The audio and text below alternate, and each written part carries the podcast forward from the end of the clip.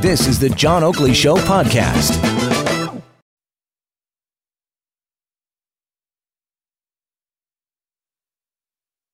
There are historic wrongs to right. There is a relationship to be renewed and new relationships to be built. But hurting Canadian families from coast to coast to coast does nothing to advance the cause of reconciliation. All right, Justin Trudeau earlier this afternoon, and uh, while he said very little of consequence, uh, it was all kind of, you know, just uh, the same platitudes and bromides, not really suggesting any effective uh, forward movement on these blockades being lifted and train traffic going and businesses again uh, meeting their time of delivery uh, schedules and so on. It's a real mess and something that perhaps well, you know, it's almost like uh, Laurel and Hardy. It's a fine mess you've gotten us into this time, Ollie. Let's find out how Conrad Black uh, assesses the situation. Noted author, commentator, and historian and friend of the Oakley Show. Good afternoon, Conrad. Good afternoon, John. I, I, don't think our prime minister is remotely as entertaining as Laurel and Hardy. but you agree it's another fine mess he's gotten us it, into, it, Conrad. It's a, it's a corker. It, it's uh, it's a terrible mess. I, I wrote. Uh, it's, I think it's uh, up now on the National Post site, but for the print edition tomorrow, it's the worst shambles since Mr. Diefenbaker unilaterally determined that he wouldn't honor the NATO agreements, and then then he lost a vote of confidence and the government changed. But uh, I, I, I, you know, for better or worse, I don't think that sequel is imminent, but it is as bad a shambles as that, and that was 60 years ago. Well, all right, but uh, so do you think maybe the rail blockade issue has turned into a referendum on Justin Trudeau's leadership? I, I, think I, I don't think it has yet, but I, I think it could be the referendum issue in a way. I mean, this is absolutely the wrong way to deal with this.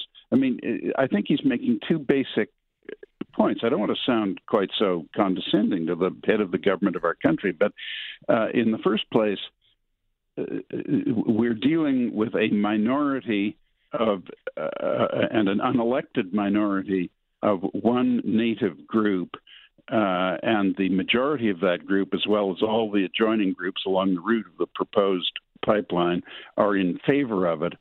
And what is happening is sympathy action all around the country on behalf of this minority of a minority uh, in a process that has been handled meticulously, fairly, and, and with great consideration for environmental factors as well, and is absolutely approved and supported even by the NDP and Green government of British Columbia. There is no daylight here for any legitimate opposition. It's a small number of unelected native hereditary leaders. Uh, acting in spite of the majority of, of the people in their group. And so, you know, it isn't a legitimate objection at all, and it's not the sort of thing you negotiate about. And because we've done the negotiating. And secondly, uh, it is completely illegal and, and has been determined to be so by courts from coast to coast without a single exception is completely illegal and it is dangerous to the country and, and is an affront to the national interest in every respect. It makes the entire government, the judiciary, the legislature, and the executive completely ridiculous in the eyes of everyone in Canada and everyone who watches Canada from outside. And finally, he's talking about reconciliation with people who don't want reconciliation. You can't reach agreement with people who don't want an agreement. And what we're dealing with here are the hardliners who bitten down on what they've been given in good faith but mistakenly, uh, to, to, accommodate the notion that there was ever an attempt at cultural genocide, and to accommodate the notion that the European uh, contingent, French and English originally, but but all, you know thereafter, the, all, all of all of the people who came subsequent to the native people of this country are not legitimate and have no right to be here. That's what they're working up to, and unfortunately, this government, the, the, the Supreme Court, and to some extent some previous governments, though not the Harper government, in my opinion, uh, and that's not because I have any problem criticizing Harper for other things, uh, are, are absolutely all of them complicit in inciting the the belief and the tactical. Um, uh, decision of the militants, the most extreme of the native agitators, to to work toward the idea that we are all of us here who aren't natives ourselves. We are all of us interlopers, invaders, the descendants of invaders, and there's something illegitimate about our presence here, and therefore what our courts say doesn't mean anything, and and and what the parliament or the provincial parliament say doesn't mean anything. They don't recognize any of it. And that is effectively what some of these people have said. And, and he can't just sit there and say it's time for reconciliation. It wouldn't take 100 uh, serious looking people acting with official authority to stop this nonsense. And, and, this is just a disgrace what's going on. Yeah, and just to back up, you know, when you cited the Supreme Court being complicit as well, I full well remember, as you do, I'm sure, Beverley McLachlin, who was, you know, the uh, Supreme Court chief, uh, pretty much couched it in the same terms. She, she, she was our answer to Pocahontas. I'll get around to that in a moment. Just, uh, just you wait. I know, or Pocahontas, as uh, our friend Mark Steyn would call it. Yeah. You know, it's it leads to a question. Uh, that we were talking about at lunch. How would the Transcontinental Railway have been built today? John A. Macdonald couldn't have gotten this thing outside of Ontario. No, or even through Ontario. Not for and, that matter. Not only that, I mean, you you you raise an interesting point. One of the uh, one of the agitators takes upon himself the name Poundmaker, who was a famous chief, of course, who was an ally of Sir John A. And, and and he helped him. He helped him suppress the Métis rebellion, and and and he, he he helped them in the construction of the railway as well. And uh, and since Macdonald gave the native people the right to vote, he helped them electorally. And uh, you know, we're we're having historical facts completely distorted and and refed to us as malignant and uh, malignant and to use a, a, a, a, very strong term, blood libelous, meaning libeling a whole race. What's going on is a blood libel on on Engl- English Canadians, meaning from the British Isles, and French Canadians. Uh, those settlers of both those nations in the in the uh, 16th, 17th, 18th centuries are, are being libeled in, in, a way that is absolutely scandalous, and, and, and the libel is continuing with their descendants, including us. You know, and uh, I could play. And, and, look, I, I, want to be clear that the native people have legitimate grievances, and some things were done shouldn't have been done. Some bad things were done. I, I don't want to whitewash it. Some very bad things were done, but they weren't blameless themselves, and and uh, we we can make a we can make an abstraction of all that. We owe them something. We want to help them. Everybody wants to help them, not in a condescending way, but out of a sense of justice and and fraternity. I mean, we're sharing the same country, and we want we want to uh, live in it happily with them. And and uh, to the extent they wish to be integrated, we want to facilitate that. And to the extent they want to maintain traditions, we respect that. All of that is true.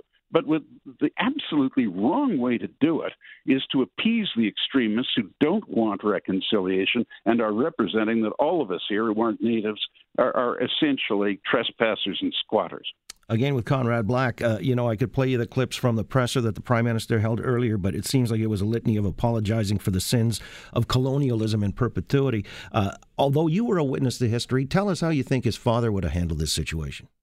Uh, pretty much the way he handled the FLQ in Quebec, except it wouldn't have required martial law.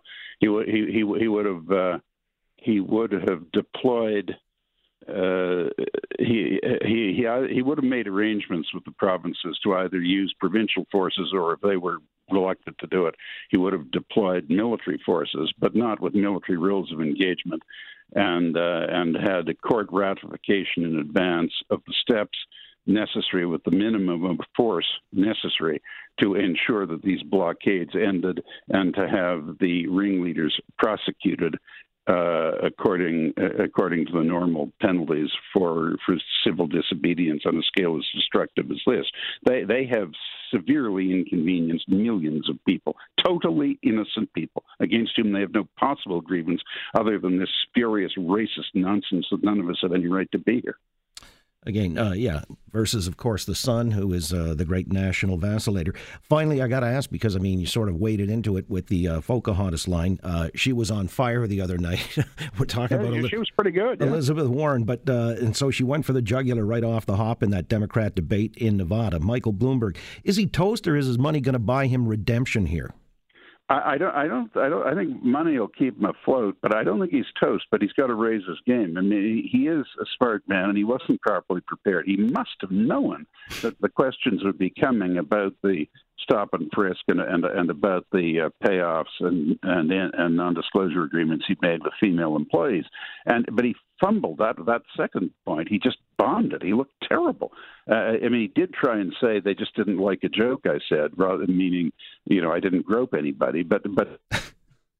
he looked ludicrous. I mean, he was the least impressive of all of them. I think they were all really uh, fired up because they resent this guy coming in, uh, not having, you know, gone around with a punishing schedule these people have in these primaries and caucus campaigns in different states and northern states first. So you're in the midst of winter in Iowa and New Hampshire trudging around. And, and uh, you know, it's rough stuff. And people in their 70s, which except for Buttigieg, the rest of them are, are, are Klobuchar, not quite, I guess. But, uh, and, and, and they, they, you know, they, they were really aiming for him. I don't know why he got into that debate. And, uh, and he needed a cut man. yeah, but why wasn't he ready for it? Well, I don't know, but he should have had a guy with a. was good on the financial side when he said their their comments on taxes the economy were ridiculous, and I'm the only person here who started a business, and so I thought he was strong there. That was late on, and and he just seemed like a kind of. Uh, I mean, I know him a bit, you know, and he he's, he likes Trump in person. He's a much more affable uh, individual than they appear as public personalities. But but he, he's um, you know he's normally you know quite a nice guy, but he, he appeared to be kind of just a, a belligerent New York taxi driver. Don't tell me it's 34th Street. I tell you it's 36th Street. You know? That's right. I'm going to tell you where you're going.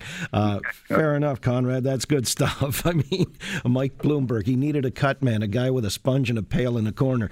Uh, we'll let it go at that. Talk again soon. Hopefully by next week this time, uh, everything is resolved. Otherwise, we'll really have some talking points. Uh, uh, but let me make one uh, hypothetical comment on the U.S. election. If hmm. Sanders is the nominee, Trump will take 50 states. He'll be the first president since James Monroe to take every single state. Uh, he won't take the District of Columbia. We win the Electoral College 5 3 5 to 3. Mm. That's why the Democratic party elders are so desperate to find somebody else, but they've left it awfully late. And, uh, you know, Mini Mike is not looking like the Messiah. okay, so the over under is 50. And I guess, uh, you know, if Puerto Rico should go rogue, you'll lose the bet. Uh, all right, we'll see what happens. I think they're going to hold their nose and just rally around whomever, but uh, that's just me because they'll see uh, Trump, hating Trump is, uh, I guess, something so substantial that uh, Bloomberg or Bernie are the lesser of the evils. Conrad, always a pleasure. Have a great weekend, and we shall do it again next Friday. Right, right sure. Thanks, John. Conrad Black, author, commentator, historian. Thanks for listening to the John Oakley Show podcast. Be sure to rate, review, and subscribe for free at Apple Podcasts, Google Podcasts, and anywhere else you get your on demand audio.